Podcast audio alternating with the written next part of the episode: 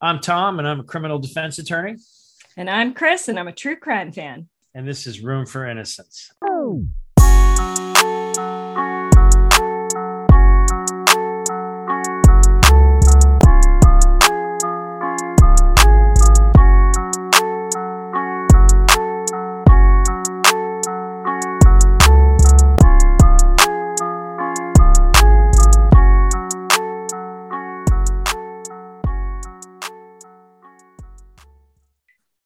Yeah, so I just wanted to start by saying thank you to everyone who's been listening to the show. Yes. Tom and I are having so much fun, aren't we, Tom? Oh my God. Yeah, it's great. I love it. We have a lot of new listeners and new subscribers. And so, for anyone who has not listened to the show before, I wanted to give you kind of a brief overview of what we're all about. So, on Room for Innocence, I, I'm Chris, and I am a, I guess you would just call me a true crime fan. I don't have a job or any special training or expertise in anything criminal. But you've got your semester of law school, right? I- Or- Two, two. Uh, hey, I went to a all right. year of law school. I went to one year of law school and hated it and left. My brother went to law school. My brother Tom. I hated it, but I graduated. Yeah, and he finished, and he's actually a lawyer. He's a criminal defense lawyer. So we get together to talk about. Essentially, our model is we talk about cases that are interesting to me, and I get Tom's perspective on what the criminal defense is doing, thinking, uh, what their strategy is, and more importantly, why it's so critical for every defendant, no matter how yes. awful their crimes to have a good defense. Absolutely. You know, that's that's such a huge thing. And um it, it's gotta happen because if if everybody does not receive a zealous defense, we're all in danger because there are people there are innocent people who are accused of crimes. And there's people who are overcharged who did the crime, and there's a whole bunch of different avenues that you know we need to attack as criminal defense attorneys. Yeah, and you have to thank you and you have to attack you have to continuously attack the system in order to establish the case law around what is acceptable and what can be appealed and all of that. So Exactly. so we so we talk about these cases and how important it is that we have a good criminal defense in all of these cases i mean murderers and sex offenders and and all of this it's equally important in all of those cases that the defense attorney provide a zealous defense It is. Let me throw this one last thing in there. So, um, back when the country was being founded, um, and you had the the the the revolutionaries against the the um, the British, um, you know, Paul Revere and uh, John Adams and all those uh, founders of the country, if you will. And then there's the Boston Massacre.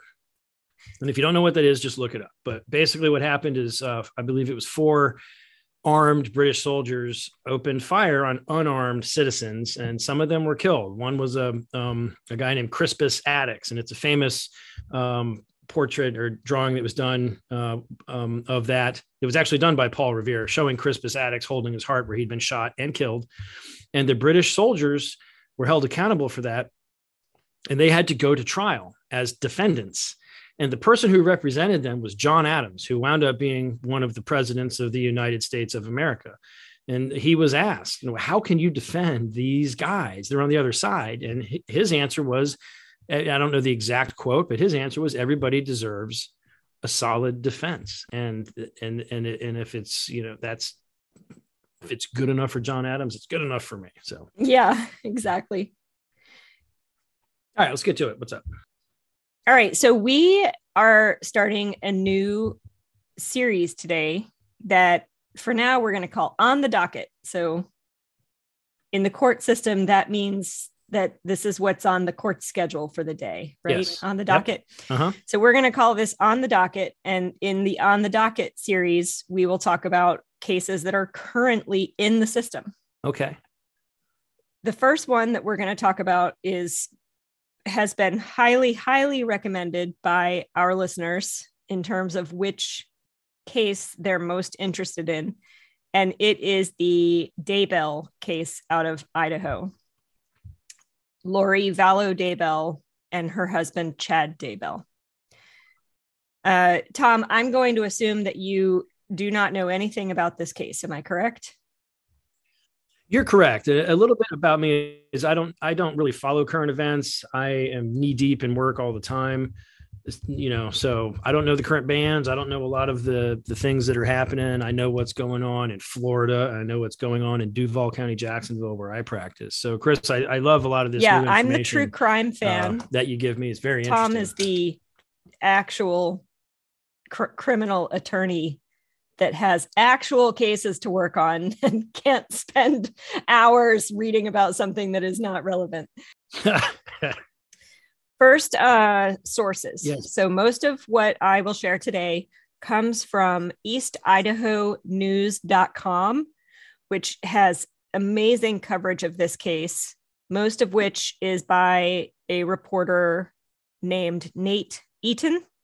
And he also spoke about this case at CrimeCon in Vegas earlier this year. I was at CrimeCon. I had an opportunity to hear Nate Eaton speak in a session called Where Are the Children? Uh, that was where I I think that is where I first heard about this case, or I possibly had heard about it just prior to this. Okay.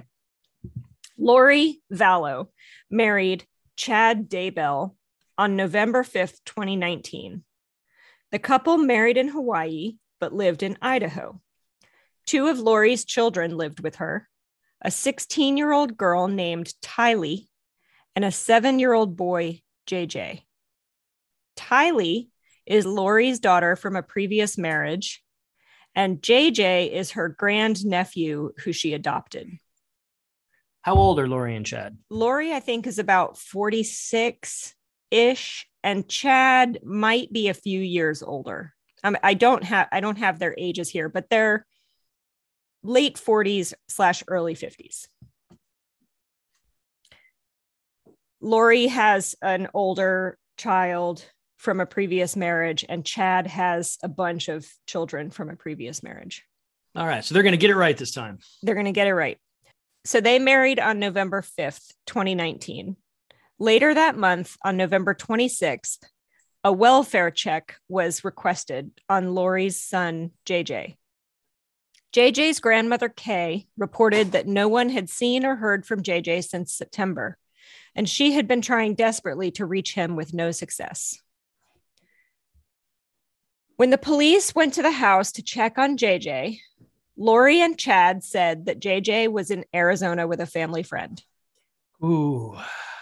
Police called that friend, and the friend said JJ was not with her, and she had not seen him in several months. Furthermore, the friend uh, called police back a few days later to tell them that Lori and Chad had asked her to lie about JJ's whereabouts. Oh, wow. While looking into this, police learned that Lori's 17 year old daughter, Tylee, is also missing. Ooh, okay. The grandparents had been trying so hard to get in touch with JJ. They and Lori and Lori's brother Alex had just been putting them off and lying to them about where he was, but she would say, I want to talk to him, I want to see him, and that wasn't happening. And so, yeah, the grandparents are um really, really concerned about his well being. Oh my God, I can't even imagine. Oh, so, gosh. when the police find out that JJ is not with the friend that Lori and Chad said he was with, they get a search warrant on their home. So, the day after the welfare check, November 27th, police execute a search warrant on the home and discover that Lori and Chad are gone. There is no sign of the children. Police are able to pinpoint the last known sighting of each child. Tylee had last been seen on September 8th, 2019, in Yellowstone National Park. And JJ had last been seen on September 23rd, 2019, at his elementary school. On December 1st, a few days after this search warrant, Lori and Chad fly to Kauai, Hawaii without the children. So clearly, Lori and Chad do not have these children. Right. They're being evasive about where JJ is. They're lying, not being evasive, they're lying about where he is. They're asking people to lie on their behalf. Oh, that's bad. It That's just real- looks so bad. Real bad. Um, but still, you know, police don't know what has happened to these children. They just know that nobody knows where they are. And Lori and Chad are lying about knowing where they are. So Yeah, police that's, that's oof, bad, bad. Okay, go on. as police continue to investigate the Daybells and the whereabouts of their children, police learn that Chad's wife Tammy had died the previous month under suspicious circumstances. Okay. Do we Now, you might be saying to yourself, Chad's wife Tammy, I thought Lori was Chad's wife, that they But got there- married on November 5th. Is there a thought bubble above my picture? Because that's literally what I you thought. you you since this is not a visual medium tom sort of grabbed his chin with his with his hand and Yeah. furrowed his Hmm. brow like didn't you tell me a few Yes. minutes ago that that chad had a wife named lori yes continue continuing on chad and tammy had been married for 29 years on october 19th that is 17 days prior to Chad and Lori's wedding. Okay. Chad's wife, Tammy, was found dead in her home. Oh, well, it happens. It is 17 days before you get married I mean, it's someone else. not an ideal, you know, set of uh, Timeline. not, not an ideal timeline. Exactly. Yes. That's bad. Okay. Yeah. On okay, October- exactly. On October 19th, Tammy was found dead in her home, and it appeared to be due to natural causes. Oh. Now, the way things work where they're where they are from in Idaho is that an autopsy is not automatically performed. Hmm. So Chad declined an autopsy. He did not request an autopsy. And Wouldn't the you count be curious? I mean, well, you know, maybe if it was totally legitimate and maybe there's some spiritual reason that he has, he doesn't want her to be dissected or whatnot. People think some weird things. Uh, The death of somebody can be upsetting. However, the attorney in me wants to say that's kind of fishy. And wouldn't you want to know how she died? Under what circumstances would you not want to know how she died? I don't know. Maybe if they take your organs, you don't go to the spirit world or Sorry, something. sorry. Sorry. Religious things aside. Why would you Oh, oh. not? You're hiding evidence Because you know how she died. because you know how she died. Like, look, we don't need the autopsy. I Um, mean, you know, I know how she. I know how she died. I get Yeah. it. um these folks do have some oh god i try so hard not to use judgmental language on this show they're very religious Okay. All right. the word cult has been used that's super religious. That's yeah. yeah like yeah okay chad declined the autopsy and the county coroner honored his request 17 days after tammy died lori and chad were married When authorities review this in light of the missing children, they order Tammy's body exhumed. It is exhumed on December 11th and autopsied. And it takes a, a long time for the autopsy results. So are these just your through. Idaho authorities? Is it a special like statewide?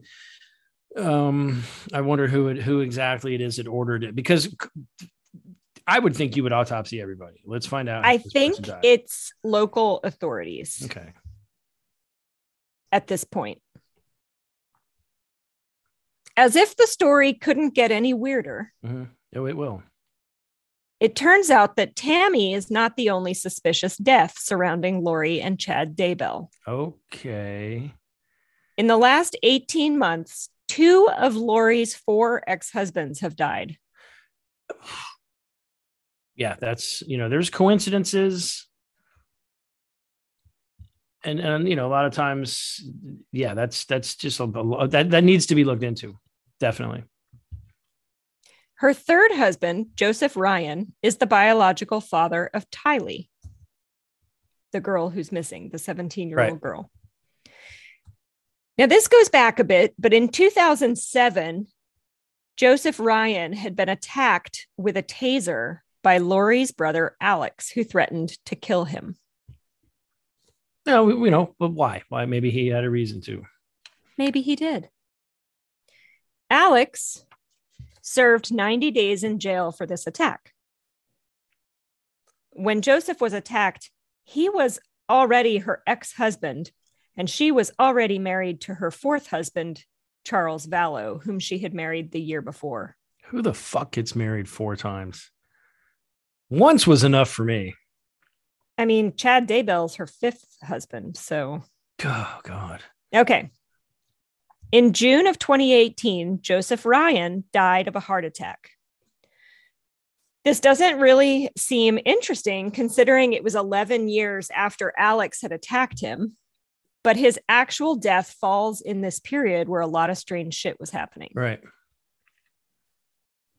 In February 2019, Lori's fourth husband, Charles Vallow, filed for divorce, claiming that Lori had threatened to murder him, Yeah. Bye. and he filed a restraining order against her. He withdrew the divorce petition a month later, saying he was going to try to make the marriage work. I mean, you know, okay. I mean, I'm gonna, you know, people say stuff in the heat of passion that they don't mean. Like I'm gonna kill you. There is actually some, I mean, the more you dig into this case, the just stranger and deeper it goes.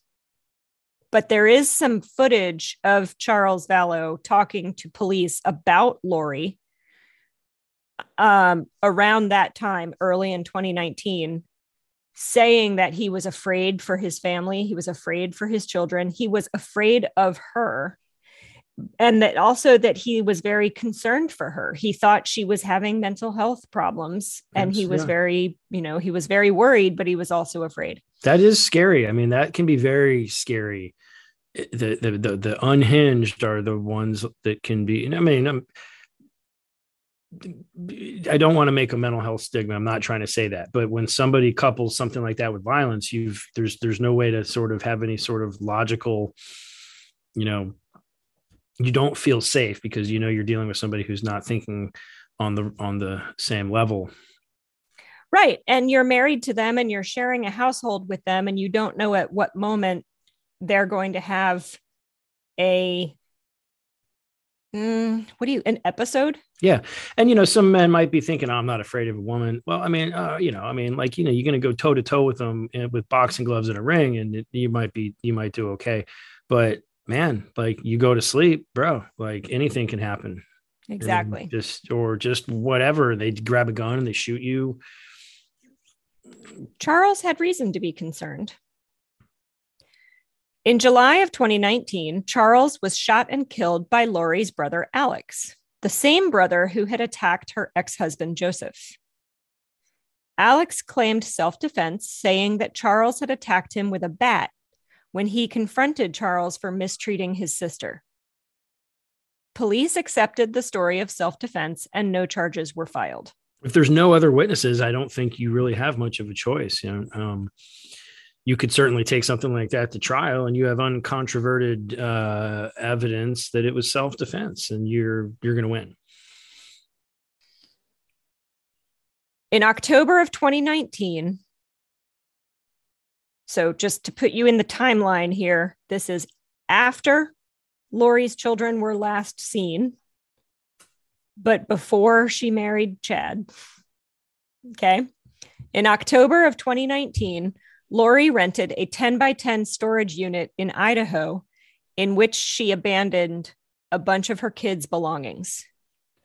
Surveillance video shows her visiting the unit with her brother Alex, and there is also footage of Alex visiting the unit by himself.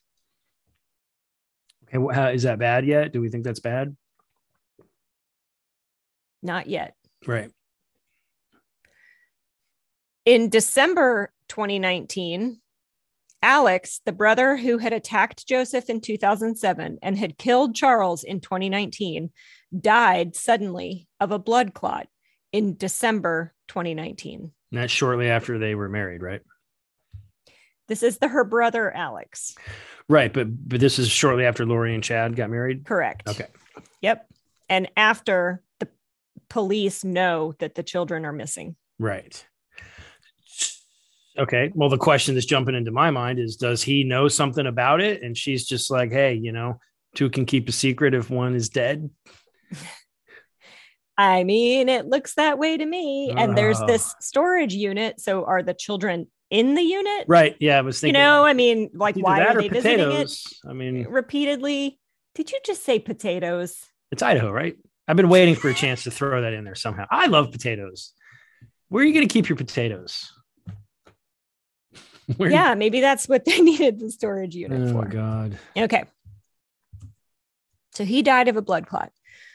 He was autopsied, and the report says he died of natural causes. Specifically, Alex's official cause of death is listed as bilateral pulmonary thromboemboli, and the contributing cause of death is listed as atherosclerotic and hypertensive cardiovascular disease, which is caused by high blood pressure. Most of that just sounded like Charlie Brown's teacher to me. You know. Wah, You didn't understand that? wah, wah, wah, wah. So maybe you said this already. Thromboemboli? No, I'm sorry. I, I I misunderstood you. Yes, of course. Thromboemboli. So I googled it, and that's a blood clot. but maybe you said this before, and I just and I missed it because there's been a lot of uh, information coming around here. But what does she do for a living? Is she a doctor, or you know, like I wonder, like if we Oh, I, I'm not. No, Mm-mm. okay. nope. I don't think so. Not You- that I know of. You'd have to be pretty savvy to, uh, or or to kill a bunch of people and have it look like yes, blood clots. Yeah, absolutely. you can say that. You can just come out and say it. We're You just a podcast. You have to be pretty savvy to do. We're not Fox News. right. Well, we're better than Fox News. Okay. So, in summary, if you're having trouble keeping up, because there's a lot happening here, Lori's brother Alex attempted to kill her third husband, Joe. Years later, Joe died of a heart attack. Alex then killed Lori's fourth husband, Charles, apparently in self defense. In the midst of this, Chad's wife, Tammy, dies in her sleep. Chad and Lori get married. Their kids go missing. And then Alex dies of a blood clot. How do you manage this clusterfuck as her attorney? Oh my god. Um holy shit. Like well, first of all, how much of that is actually going to be admissible in a trial? Because you can't just bring things up to try to make somebody look bad and you can't you know, it's difficult to use character evidence and you can't try them. You can't bring up evidence of other wrongs, crimes, or acts that would prejudice the jury unless you can establish that there is some sort of like particular modus operandi um that's like if all of them died because the same way right? Let's just say everybody died the same way and there's a clear pattern. And then this the she's on trial for someone else who died in that similar fashion. You might be able to bring in the other ones and go look this is how she does it. Um, but it can be difficult. I would i would start by arguing right away you can't bring that those things t- to the jury because it's going to prejudice the jury. It's more prejudicial than it is probative as you know regarding what happened So it is now 2020. okay Okay, the welfare check was done in 2019. uh-huh Lori and Chad went to Hawaii. Alex dies at the end of December 2019. On January 25th in Hawaii, the Kauai Police Department served Lori with a notice from Idaho. So they serve her with a notice on behalf of an organization in Idaho stating, God, my fucking throat.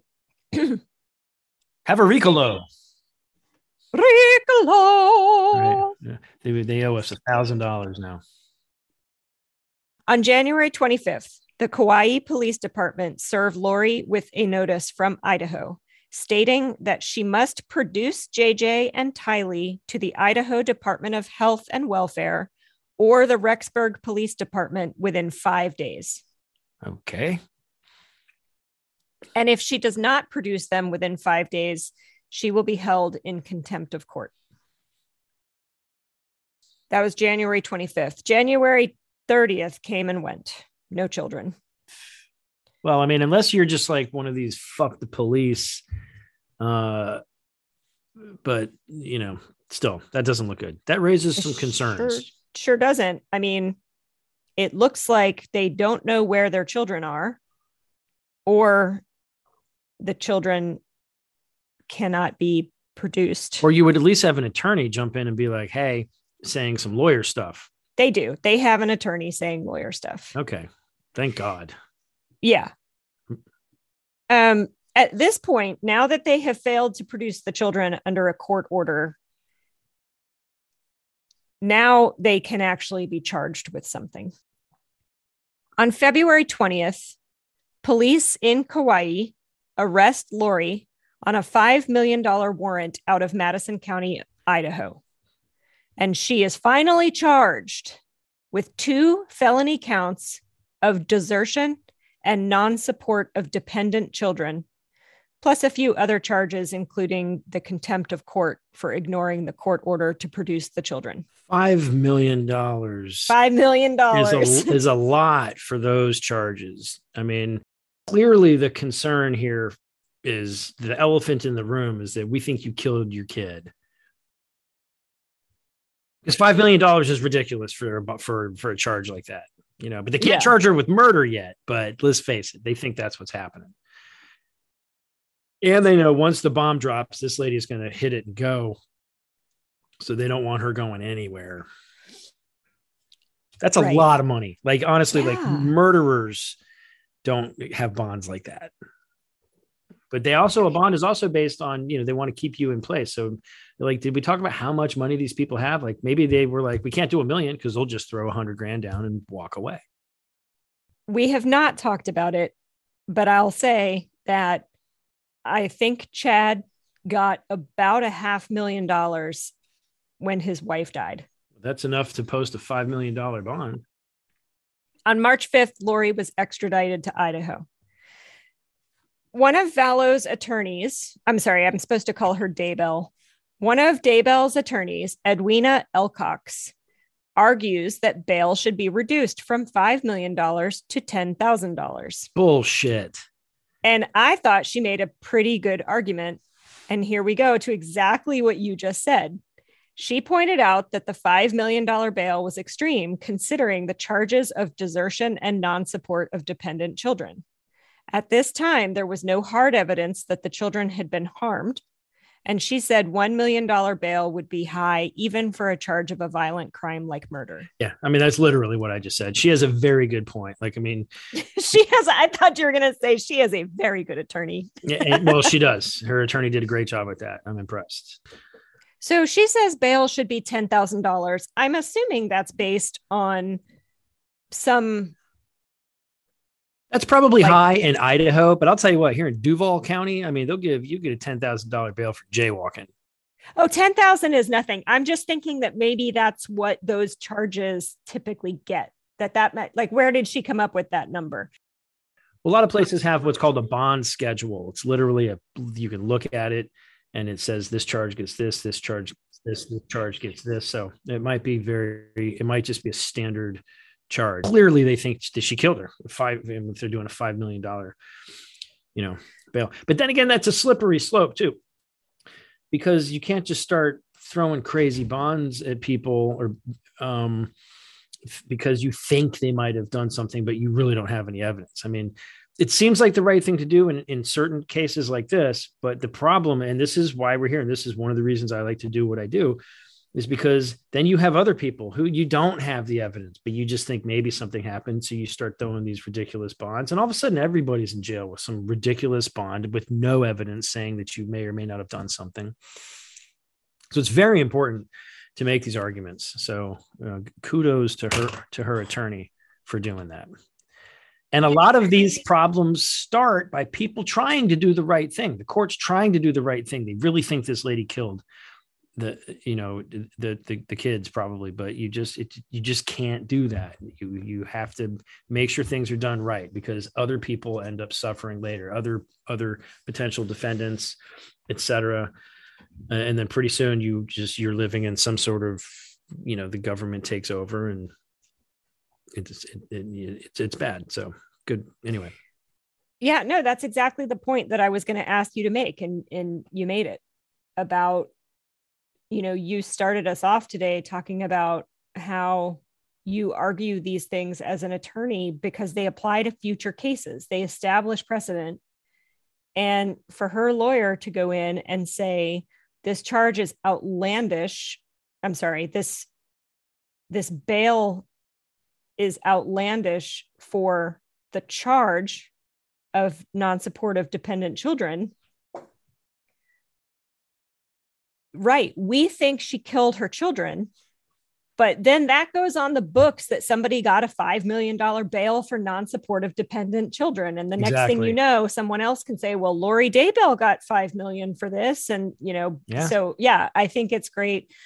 Um, the, if you take away all of the previous deaths and the, the bizarreness about her behavior, the only facts that you have are a woman whose children are missing and she doesn't seem to care. Yeah. The judge, Magistrate Judge Faren Eddins, reduced bail to $1 million, and Lori could not post bond, so she remained in jail. On April 9th, he did yeah. halfway the right thing, I think, you know, and he's probably, if he's like they are in Florida, whether you're appointed or not, you're fu- you're basically an elected official because even if you're appointed by the governor, you can be voted out by the voters at the next election. So he knew that bail was bullshit, and he reduced it as much as he could, allowing himself to maintain a straight face with the voters and not getting voted out of office. Because if he reduced mm-hmm. it to twenty thousand dollars, I guarantee you, people would just be coming out of the woods, you know, protesting this guy, and he he'd end up getting voted out uh, of office in his next election. Yep. And the prosecution made some very good arguments. I did not write them down. So this is from my memory, but I think they said things like, she's obviously a flight risk because as soon as the police came to do a welfare check, they took off to Hawaii. So she had shown herself to be a flight risk and there were a couple of other points. And so i think they made good points for the higher bond. Probably. I mean that multiple families they've got family members if they're still alive you know probably living in various places around the country they you know um, they clearly oh they've they've news. tried to get people to lie for them? Yeah. Oh that's all all that stuff's great fodder for yeah. for for the for the state. Yeah. Okay. On april 9th EastIdahoNews.com obtained a letter from the Idaho Attorney General stating that Chad and Lori are under investigation for conspiracy, attempted murder, and or murder by the Idaho Attorney General's office in the death of Tammy Daybell, Chad's wife, who had who had died suddenly in October.